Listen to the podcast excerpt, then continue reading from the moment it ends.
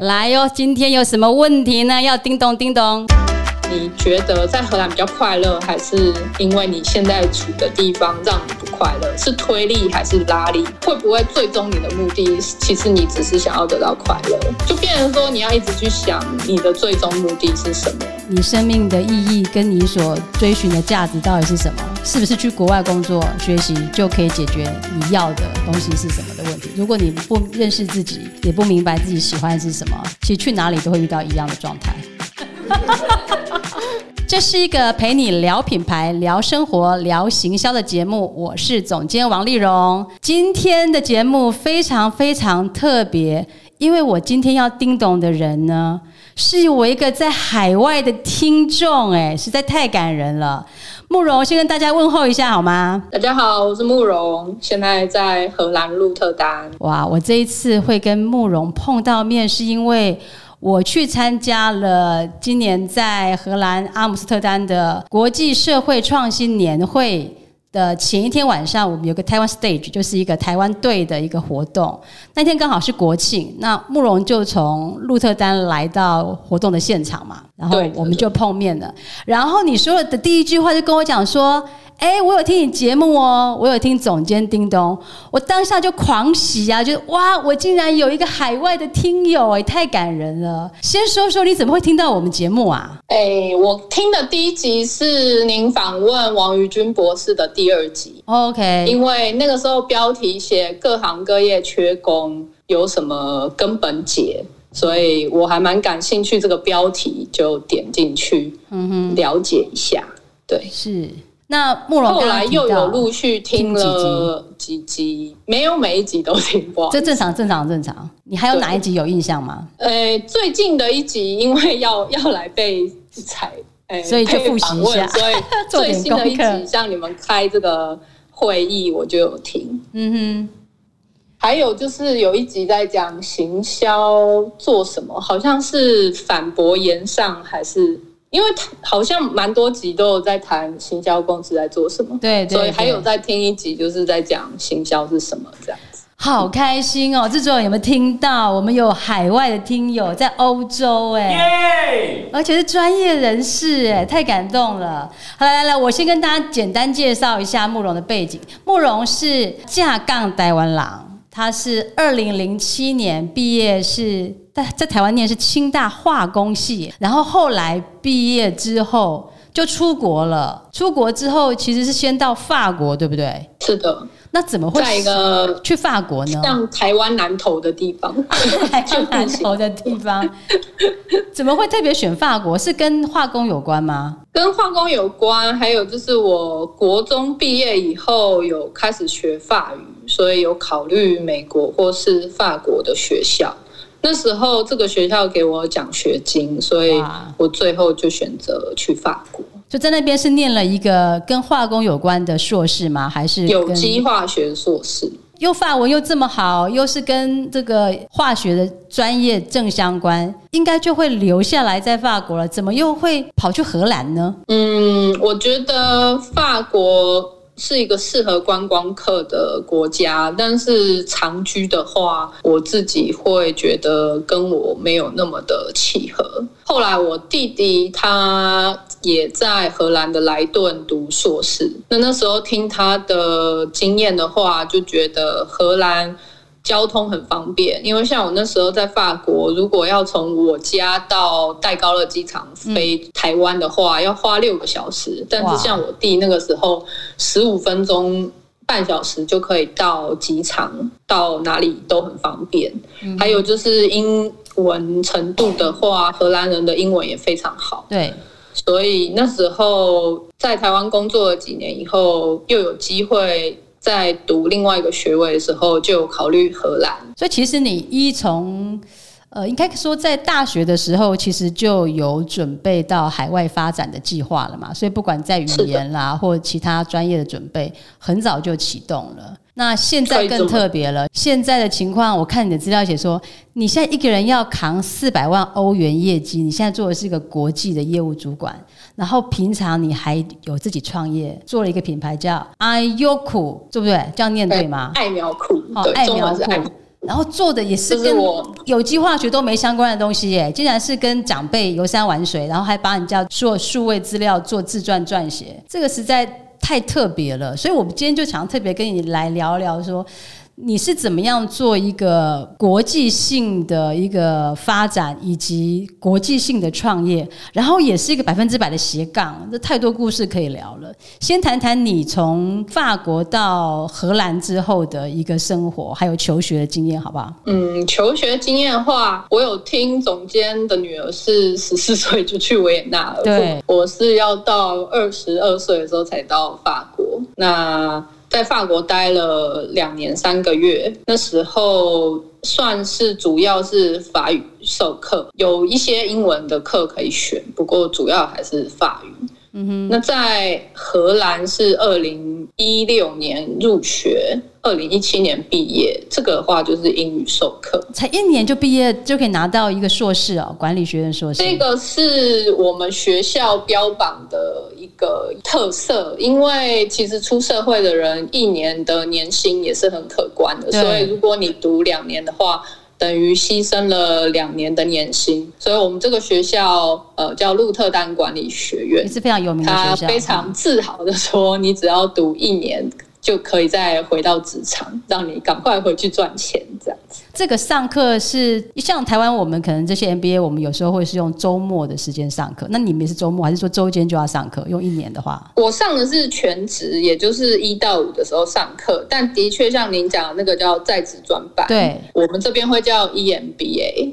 呃，其实，在台湾应该也是 EMBA，对，叫 EMBA。那如果是一到五上课这种全职的，叫 MBA，就少一个一这样子。嗯哼。那在你这个国际学习的里头，你有感受到说，如果像以我们听众里面也有人想要走一个国际性的，呃，不管是学习或者甚至就业，还有你你是求学完就业，然后同步又创业的状态，你的经验是跟大家分享一下的。我解释一下。我这边的话是二零一七年毕业以前，我先到荷兰公司实习，嗯，大概是一六年的十二月实习到三月的时候，他就跟我说他想要继续聘用，OK，所以我等于毕业典礼的时候就已经有正职工作等着上班。嗯哼，而我的公司是二零二零年成立的，所以我在这个荷兰公司工作大概三年，刚好三年以后，就那时候想要自己创业。那为什么想要自己创业呢？对呀，感觉上工作的收入，然后什么各方面都很好，怎么会想要创业？其实我一直都有。创业的想法，在台湾的时候，我那时候就会去看像格子趣这种加盟店。现在格子趣应该很少了。解释一下格子趣是什么？格子趣就是它一个空间，它会放好多个格子。那自己有小生意想要曝光的人，就去租一个格子或者是一个以上的格子，你就可以把你的产品放在那边。这是在电商非常火。之前的一个实体店面曝光的方法。嗯哼，对，所以现在因为电商很发达的关系，格子去比较失去了它的以前的优势。那时候也去也去观察了这个事业体。对，还有就是我自己很喜欢乐高，所以我那时候有在台湾评估说要不要开乐高的店。但是做了市场调查以后，发现其实跟我一样想法的人已经很多了，所以我那时候调查完以后就放弃这个想法。所以反而是在念 MBA 之前就有这几个创业的念头，但是都是以我自己呃觉得有兴趣的东西来做这样子。你那时候去念 MBA 的时候，是打算说毕业之后就要创业，还是说其实也没有特别想这个创业是一个自然而然的过程，还是就是生命的？念 MBA 的时候，我有专注在创业的课程，所以就是修了一些，比如说你要模拟做一个高层，或者是。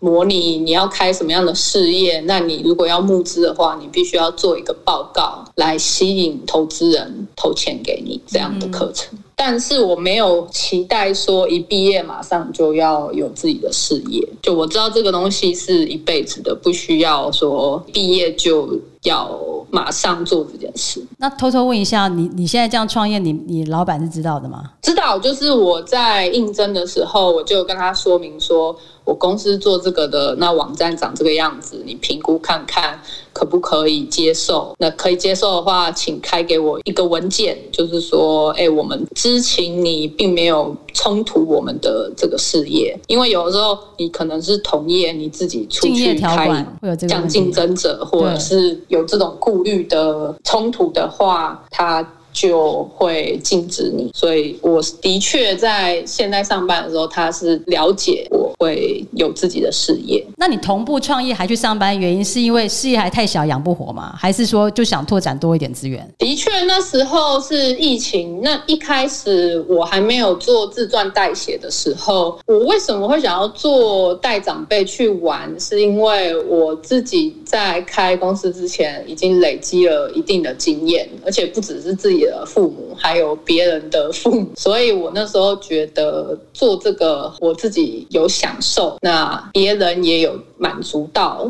我觉得想要继续做。可是新冠疫情出现以后呢，就成为一个阻碍。嗯，还有就是那时候也会有长辈期待我再回到职场去赚钱，所以变成也是为了满足长辈的期待，又再去找这个工作。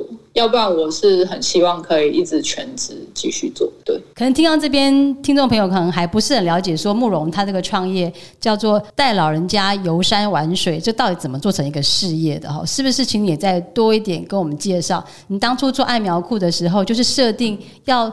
专门帮长辈规划旅游活动嘛？那这种旅游活动跟一般我们市面上看到的旅行社啊，或者是说什么专业型的规划啊这些，到底差别在哪里呢？好的，呃其实的确，旅行社现在也很多，而且也有不同的形态。像在欧洲的话，这边有一个很有名的叫做欧来欧去。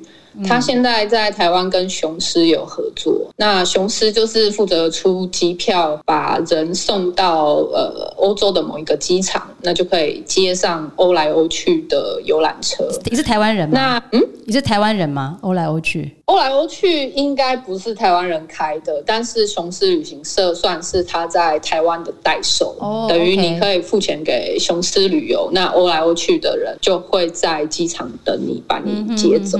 那他出的就是游览车跟住宿，但是其他你都可以自由行。他就是每天会固定移动到一个地点，让你有地方可以住。可是接下来你要做什么事情，你要跟他的导游，或是你要自己行动都。都可以。那我跟欧来欧去不一样的地方呢，就是我这边的话会主要是在荷兰出发，因为毕竟我现在也住在荷兰。不过因为我的法语的关系，所以的关系，所以法国也可以。对，在在法国也可以。那我这边的话会是比较一个人也可以出发。当然，你欧来欧去的话，可能要跟别人共用房间，而且呃，可能要等某一天他才有这个行程。那我这边的话呢，我其实一开始最想做的是带长辈去这边的水疗 SPA。那这个的话，欧莱欧去跟其他旅行社目前就没有这样的东西。就我的了解啦，比较没有人说会想要带客人去水疗馆这样子。那为什么其实想？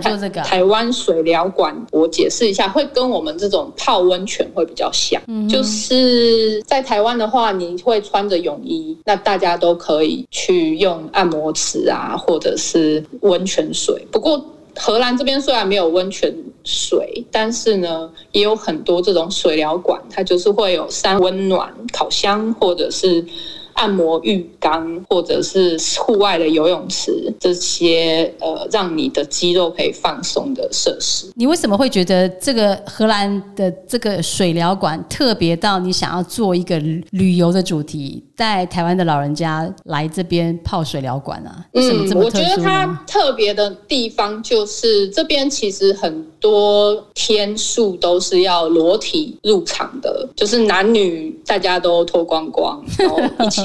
用这个设施，在台湾的话，我觉得目前台湾好像没有这样的，都分开，我们都必须分开，对，都是性别分开。如果是脱光的话，都是性别分开。嗯，那我觉得其实老人对性的需求，不是说进去里面就会做什么 黑的事情，但是应该说是我照顾我爷爷的经验，我会发现。他在临终前，他会很在乎有没有年轻的看护这样子。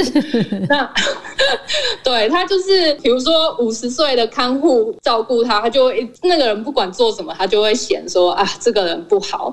后来我们就换了一个 二二十几岁的看护，就什么都对了。两位都是女性，然后他就是在旁边什么事都没做。我问我爷爷说。这个好不好？他就哇，他就一直点头说啊，好好好。所以呢，从我爷爷的经验，我可以看得出来，就是就是到你死前，而且后来我去研究说，其实特别是男性到了老年的时候呢，他对于他的生命有危机的时候，他反而是对性的渴望会更加的提高。那混浴这个话呢，去当然就是你也不是说色眯眯的看大家的裸体，那也不是只有说。说可以满足到男性，而是我觉得可以去看一下这个台湾没有办法提供的环境。那当然还有很多人，其实因为在台湾会有一种英文叫 body shaming，就是会一直觉得自己的身体不够好。嗯，呃，中文叫身体羞辱吧，就是你会永远觉得哦自己太胖，或者是自己没有胸部，还是怎么样的？你去那边只是去丢脸，别人看了你会笑话。那我会。希望大家尝试以后会知道，说其实没有人要看你。当然，你可能会对别人很很好奇，但是像我们这种很常去的人，我们其实就是专注在自己放松。当然，第一次去的人会觉得很新鲜。我这个我第一次去的时候，也会觉得哎，是一个我没有经历过的体验。但是如果变成常客的时候，真的是去就是去放松，而且你会发现。每个人的身体环肥燕瘦都有，嗯，这个会是一个在台湾真的比较难得到的体验。我印象中好像没有这样哎。你女儿有去过吗？不过好像要十八岁才可以入场。嗯，好像没有。我我说我印象中台湾好像没有这样子的类似类似这样的机构，好像没有。我也是这么想，因为我妈妈是宜兰人，所以我们还以前蛮常去礁溪，还有在台北的时候也会去阳明山。像去过这些地方，目前真的也没有像荷兰。其实德国也有这样的男女混浴裸体，欧洲这边这样的入场方式的确在台湾好像没有。对，那你的经验里头带长辈来这种团，特别是就带台湾的长辈是来水疗团嘛？他们的反应怎么样啊？他们是不是真的像你爷爷那样很开心吗？还是说他们就很害羞啊？还是有哪一些是你没预料到的？很遗憾，就是目前这个服务推出到现在还没有长辈尝试这样的服务，所以都还是大家穿衣服去玩羊角村啊这些的。像我有跟王于军博士提议过，说，哎，你有我是做这个的。那王于军博士的第一个反应就是，哦哟，那怎么好意思？对啊，所以你看他德国住那么多年，他自己也没有尝试。我就会很期待，我会觉得好好玩哦，很想去试试看，好酷。对啊，等你下次飞来的时候，好好好，很快很快，可以约一下，带你女儿一起去啊。好，如果我我我去的话，我就我就不要带她，才不要带小孩。好好，OK OK OK，没有问题，欢迎你来。那后来我我知道你后来变成是，反而是反过来带荷兰的老人家来台湾呢，特别是爬山。那个是疫情前，其实那是二零二零年刚好一月的时候。嗯，但是后来疫情来了以后呢，重心就转到自传代写这一块。我们疫情发生以后，推出了第二种服务，就是。可以远距或是现场采访。五十岁以上的长辈，让他们讲他们的人生故事，那我们帮他录成影片，或者是出电子书。那讲到这里，我因为我看了你好几个故事了，包含像小彤姐，然后你这次的那个年报里面也讲了好几个人的故事嘛。好，当然有些人不是用自传赚钱，但是有些人就是跟你一起去旅行等等的。那我就会很好奇啊，我就想说。那你刚开始做爱苗库的时候，因为毕竟是创业嘛，创业总是有一些商业模式啊，而且你又是这个 MBA 毕业的，你那时候最初的想法跟你现在调整有什么样不同？不同，还是说一直在你的规划那时候都是以实体旅游为主，然后商业模式的话，会希望对方先付定金再出团。后来推出这个自传代写服务的话呢，就有好几种合作的方式。像小彤姐的话，因为她本身就有知名度了，所以我们的合作会是签约以后，她不需要付定经。那我采访他写出来出版以后，我们再分论。但是如果是呃家族自己想要送给长辈的礼物，出一本书或者是拍一个影片，这种不能公开的，也就是纪念形态的纪念形态的话，这个就需要付定金。那之后他们想要怎么运用？他们想要自己放在印出来卖卖钱，那个就是他们自己处理。那我跟小彤姐这边的话，就是小彤姐委托我宣传，还有把它放在平台上。那小彤姐就可以专注了在他餐厅的事业。可能听众朋友对于小彤姐的背景还不是很了解，慕容要不要稍微跟我们介绍一下她？好的，好的。小彤姐的话，她是目前在。法国里昂经营一间台湾餐厅的老板娘，她第一次出现在公众是有一位厨师网红叫阿成师，他目前也是住在法国里昂。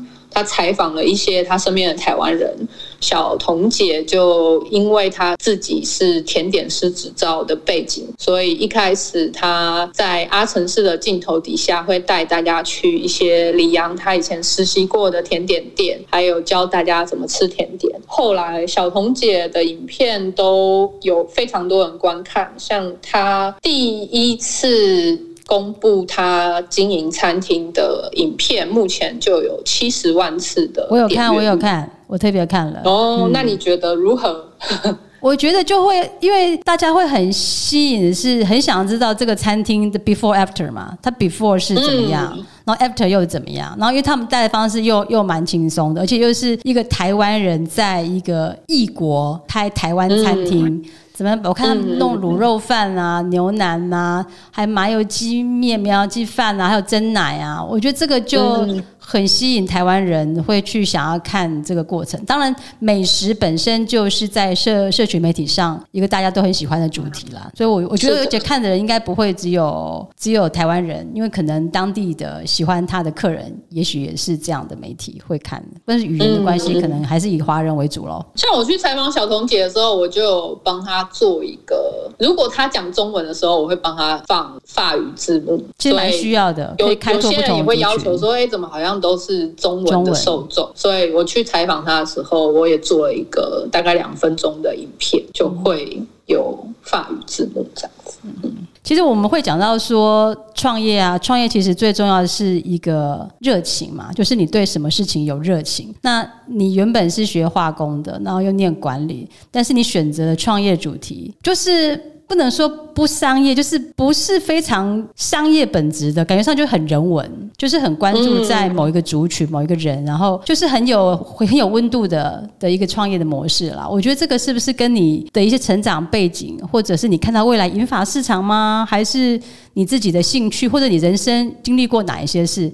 才会让你对这个创业主题是很有感呢。的确，像我自己，我可以说我自认蛮有长辈缘的。像我妈妈有十个兄弟姐妹，我爸爸这边有两个兄弟姐妹，所以我从小就有很多叔叔、阿姨、舅舅这样大我可能二十到三十岁的人跟我互动。所以有些人他可能会说：“哦，我嫁人以后，我都不知道怎么跟我公。”婆互动啊，这些的，我发现我历任的男朋友妈妈都还蛮喜欢我的，所以我那时候就有一种，如果我的服务对象我会想要选长辈，还有就是后来出社会以后，也会跟一些高层互动，那高层也大多都是五十岁以上的人，所以有这些人让我建立信心，就是我会想要注重在这个年龄层的客群。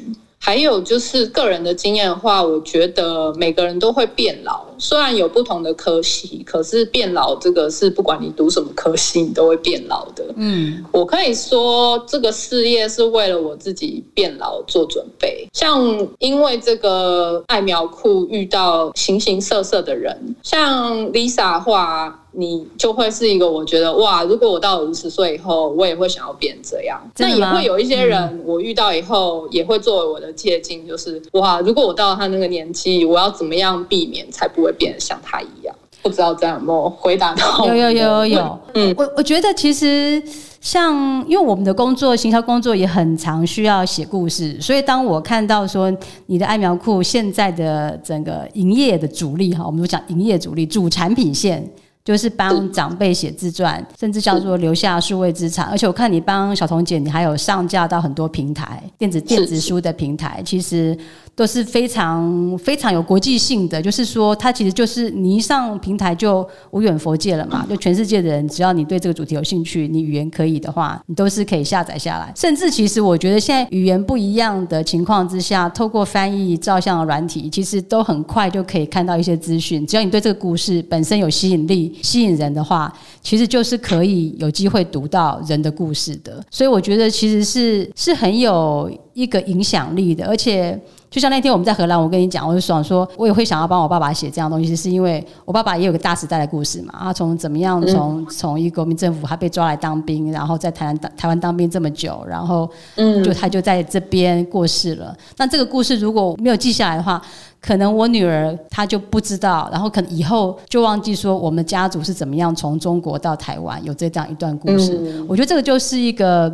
家族的传承里头是很重要的一部分。那所以我在想说，以你像这样子创业的模式，是以帮人写故事，说实话是超小众的。你到底要怎么行销啊？怎么去找客户啊？怎么宣传啊？怎么去做一个服务流程的设计啊？这些这些事情，你你现在一个人做嘛？对不对？还是你有其他团队？哦，我有非正职的。外包合作伙伴嘛，就是就是伙伴，对。但是就是说合作蛮久蛮多次，那他们也不会说现在没空，就算他们现在没空，他们也会再帮我找人，这是一个我蛮珍惜的地方。那我也希望之后可以成长到可以聘用正职，的确目前是还没有办法。聘用正职，所以算是一间艺人公司。但是我我觉得这种也还好，因为现在本来就是很很弹性的工作模式。像我自己公司，我也没有请很多人，我们就核核心 full time 是四个人，可是我们外围有蛮多不一样属性的人在帮我们一起工作。我觉得未来的趋势也会是这样，这个算是一个常态了。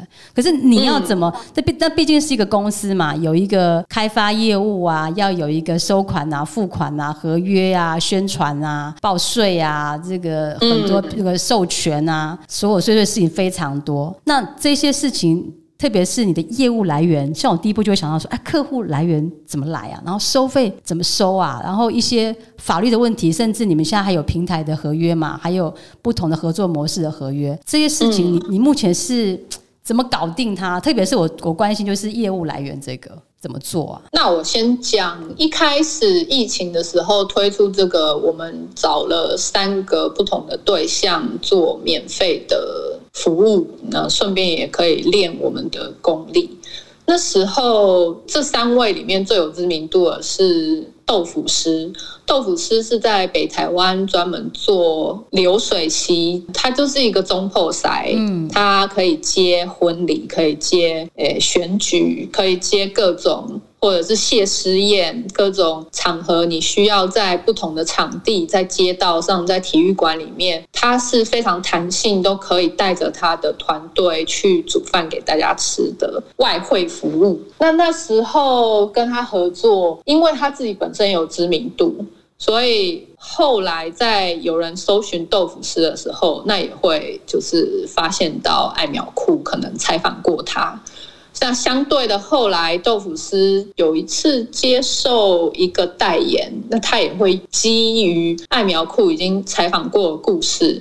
再多延伸出不同的内容。所以那时候就开始发现说，做出是数位资产以后，等到有人在网络上搜寻豆腐丝的时候，对豆腐丝有帮助，对艾苗库也有帮助。所以后来小小彤姐会接受我的请求，也是因为有豆腐丝这个案例。他觉得我做豆腐丝这个做的不错，他才会相信我。所以每一步都是对未来有所帮助的，这是我相信的一个理念。那只是说，像小彤姐跟豆腐师可能中间隔了三年，这就不是说你今天做了豆腐丝，你就期待下个月马上就有人 会想要，因为看了豆腐丝会想要跟你合作。后来我们又陆续二零二一年做了一个推拿师，也是。在台北，那他自己的话，反而是他怕他自己没有小孩，也没有传人，他怕他的技术以后就要失传了，所以我帮他做录音。这个的话就比较像是数位资产，那他自己不想要被采访，所以。就纯粹是他推拿的技巧，这个这个我也就帮他做了，他他也非常高兴。后来二零二二年的话是采访荷兰这边一位素人油画家，叫做林春元，他现在在台北也有刚好开画展。那他本来是一个农产品贸易商，他自己开公司，但是他油画画出兴趣以后。现在在德国也有经纪人帮他卖画，还有他在台湾最近刚结束在台南跟他哥哥的联展。他哥哥退休以后，其实也累积了很多绘画作品，只是兄弟用的素材不一样。在搜寻林春元的时候，像他在台北有画展的时候呢，我发现就也蛮多人会来爱苗库看。林春远的故事，所以我觉得都是互相帮忙。不知道有没有回答到？有有有，每个都回答的非常好。你你讲到这里，我就会想到说，你在荷兰呢，可是你做的这个故事不是在法国里昂，就是在台北。你这个国际业务，然后你你现在白天还有一个平常要蛮重的一个工作，你这个创业要要怎么兼顾啊？我就想象不出来，你是怎么做到的啊？首先应该是还没有小孩，所以可以做这件事情。我我不知道，如果我有小孩以后，我是不是还能？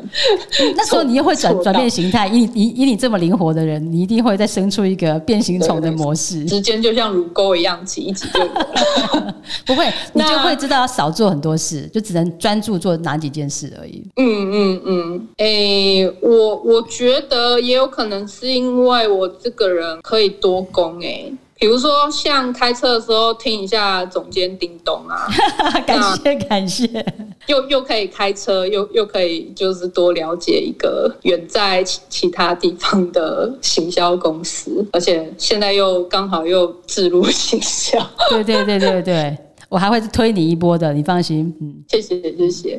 所以呃，我觉得当然会有一些人推荐说尽量不要多工，但目前我。我的多功可能是我的优势，对，所以大部分是线上吗？你是现在像你台访问台北是线上嘛？像小童，我知道你是去去去里昂去采访他嘛？去里昂签了约以后，我们后来都是线上谈话，我录音起来。哦，像采访的话，我通常一定要录音的，因为这是为了厘清，可以重复听、重复听完写东西，这是一个；还有就是留存起来，才不会说我们可能。捏造了他没有讲到的部分，也算是保护我们自己。那当然也不是说把他想的这么糟，还有就是也是保留数位资产。因为比如说像我阿妈过世以后，我有一次放他以前自己录的歌来听，那个时候就很有感觉，就是他已经不在，可是听他的声音还是会有感动。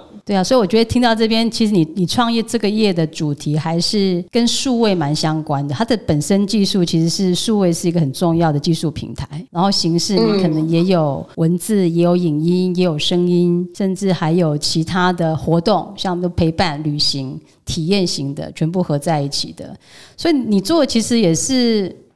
很多方面很全面，所以听起来你你其实不是用传统的方式来宣传广告。你从前面三个一个口碑型的案例之外，你就是让数位资产自己在被搜寻的时候，一个推荐一个的方式，然后你也不求那个量嘛，因为你现在就是有更多的 case 来的时候，你有团队可以去化它。那基本上你自己为核心，所以你让自己保持创业初期一种很可以弹性，然后以最少固定支出的状态来营运这个公司，所以你这种公司就是可以气可以很长。因为你不用很大的固定管销，因为比较是在你的头脑气化跟你自己的时间劳务这部分很精准的分析，谢谢。这样就会比较适合你。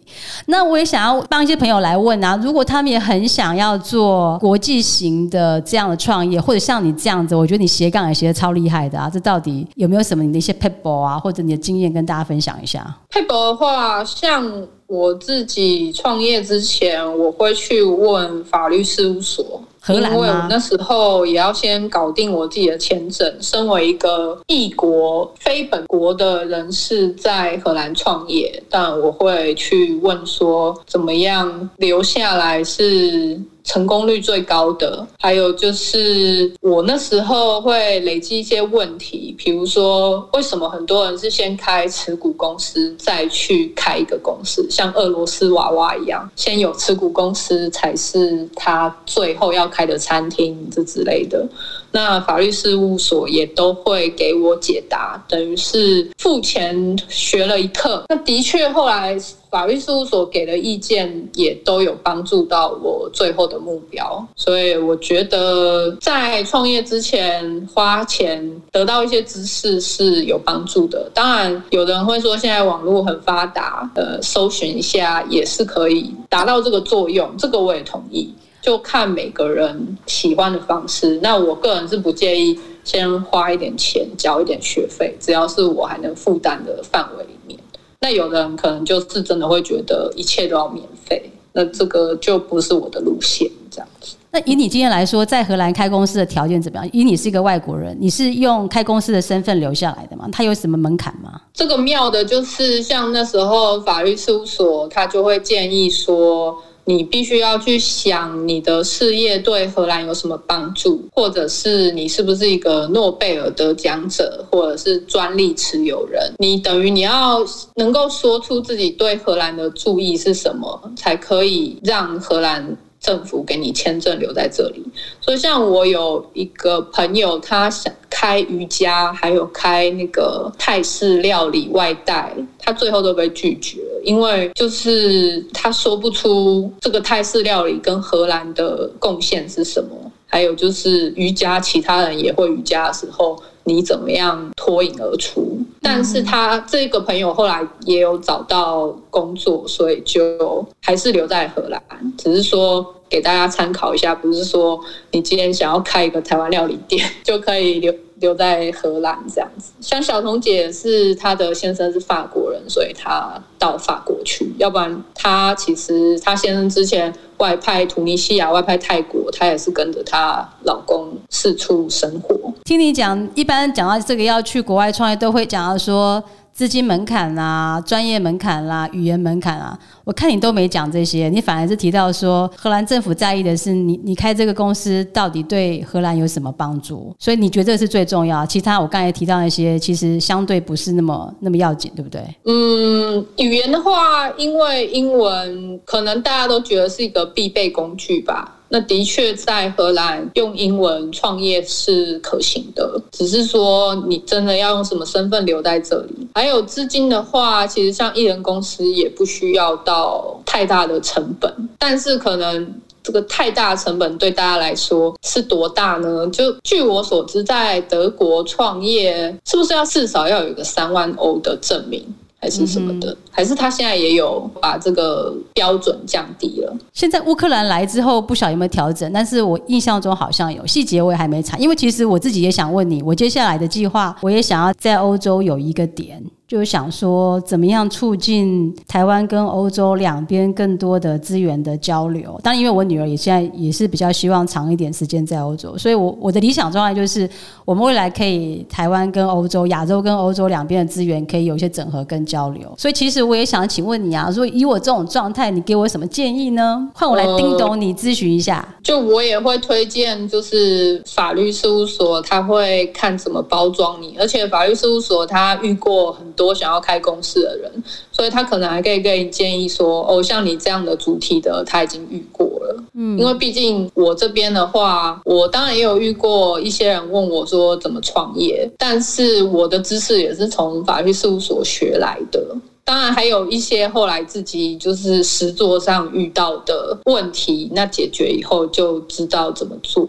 我觉得这边的话，像我知道一个台湾公司，他是卖运动设备的，从台湾外派一个总经理到这边。据我所知，据他的分享呢，其实荷兰政府也会看你这一年的营收够不够，就是其实说穿了，就是你要真的要有贡献。如果你你的公司来一年两年都没有赚钱，而且其实中国公司已经有很多这样的案例，所以有一阵子荷兰政府抓得很严，就是他们会看这个公司是不是一个空壳公司。那怎么样去评断它是不是一个空壳公司？就是真的要看你有没有经济活动，而不是设了一个公司在这里以后都没有买卖，或者是也都没有办活动，这样说不过去。所以就我所知，是有可能他会把，可能你一开始有投钱进来，他给你身份，可是有可能会在一两年之后，他评估以后，他会收回给你签证的这个资格。如果你没有达到他们的期待的话，你目前是用什么身份美国人跟日本人来创业的。成功比例会比较高，不过这个就跟国与国之间的外交关系有关。哦，OK，所以你现在取得的身份已经是我已经入籍荷兰了。哦，你是入籍，他是接受双国籍的吗？这个有趣的就是因为台湾不被联合国承认，所以其实这个第二国籍不存在。等等到台湾被联合国承认的时候。可能就要被迫放弃。不过现在荷兰也有在酝酿修改他们的法律，允许双重国籍。这个目前还在争论当中。嗯，对。好，最后一个问题，我想请你给一些年轻的朋友一些建议。现在我们。会常常鼓励年轻人说：“你要放眼国际啊，你未来的就业市场不是只有台湾啊，可能会在全世界移动啊。那以你就是很典型嘛，你就是从台湾走到欧洲，然后你现在的事业也是自己创业之外，也还有一份这个有薪水的工作在手上。”那你的经验值会给这样子台湾的年轻朋友，他们的未来的发展有没有什么建议？这个之前有回答过其他人这样的问题，我都会劝他们说，你要先想你的最终目的是什么。因为像也有很多人会想要读 MBA，他就会问我说，读 MBA 好不好？那我会说，你可以想一下，你读 MBA 的最终目的是什么？比如说，你最后想要在荷兰找工作，那你就反向思考，是不是有什么方法是不用读 MBA，你也可以来荷兰工作？比如说打工度假，如果你的年龄还没有达到上限的时候，你可以考虑打工度假，或者是 Search Year，也就是呃，你的学校可能有全世界前两百强，那你也可以申请这个，你就不需要缴学费，也可以来到荷兰找工作。只是说你找不找得到，那又是另外一件事。可是你可以再去想说，你最终目的，你为什么要在荷兰工作？是因为你觉得在荷兰比较快乐，还是因为你现在处的地方让你不快乐？是推力还是拉力？那是不是到其他地方也有可能这么快乐？还是说在台湾？移除掉什么，你就可以在台湾也很快乐。那会不会最终你的目的，其实你只是想要得到快乐？那其实有没有办法是不管你在哪里，你都可以快乐？就变成说你要一直去想你的最终目的是什么，然后再去想说，如果你现在一直线的想说，如果我想要 A，那我就必须 B，那是不是？不需要 B 的话，你也可以得到 A，或者是你可以再去问自己说，A 真的是最终的目的吗？是不是最后其实是 C 才是你想要的东西？嗯，这个在台湾忙碌的生活的时候，的确比较难去这样想。不过，呃，我会劝不只是年轻人，其实不同年龄层的人都可以去想这个问题。哇，这个回答实在太棒了！这是用一个哲学思考的角度，让大家去思考你生命的意义跟你所追寻的价值到底是什么，而不是只是要那这个是不是去去国外工作学习就可以解决你要的东西是什么的问题。如果你不认识自己，也不明白自己喜欢的是什么，其实去哪里都会遇到一样的状态，不是说出国就会解决了。所以我觉得这个回答实在太棒了。那最后呢，想要请慕容再跟我们来多介绍一下爱苗库。今今天大家听了节目之后，可能想要说，对呀，也想要帮长辈啊，或者是父母啊，或者是朋友啊，推荐说要不要来留下自己的数位资产。那你觉得，如果对这个有兴趣的人，要怎么样来启动这一步，了解或知道更多，或去哪里可以读到你们的故事呢？那我就顺便宣传一下，当然当然就让你宣传的一个。在荷兰鹿特丹的脱口秀活动，呃，应该说是 open mic，就是用中文给你一段时间，你上台想要说什么都可以。这个是爱苗库。花钱赞助的活动在十二月二号下午四点，荷兰鹿特丹这边会进行两个小时。爱苗库的本页目前我会说是电子书出版，所以也欢迎大家上网搜寻小彤姐的自传《童心未泯》，童是单三铁童，呃，心是心脏的心，味道的味，敏锐的敏。童心未泯，希望大家透过这本书可以了解我们写出的作品，还有小童姐自己本身的心路历程。至于如果更有兴趣来到欧洲探索男女混浴的裸体水疗馆，太棒太棒，这我一定要去玩。欢迎来信，我们的信箱是 info n。呃，I 没关系，我会帮他，我会放这一集底下放连接，帮你刚才讲的跟这个，我都可以把它放在下面，大家都可以来连接到你，就很容易找到。来到我们的信箱，呃，给我们你想要来的时间还有预算，那我们可以沟通。对，好，我们最想要做的是福袋旅游啦，就是你给一个预算，那可是你不能控制。我们要带你去哪里？等于是一个惊喜包。不过像水疗馆的话呢，这个就是很明确，就是要带你去水疗馆。这个很好，这很刺激，就是盲盒的概念。反正你就到荷兰，但是要要要要怎么玩，就是让慕容安排，反正就会很开心就对了，你就不用担心，一定会让你觉得很有趣、很好玩。你只要带期待感来就好，可以冒险就可以了。是是，这个感觉非常适合丽莎。对对对，我觉得我可以代言这个活动，可以带团来开盲盒，然后帮你很不错。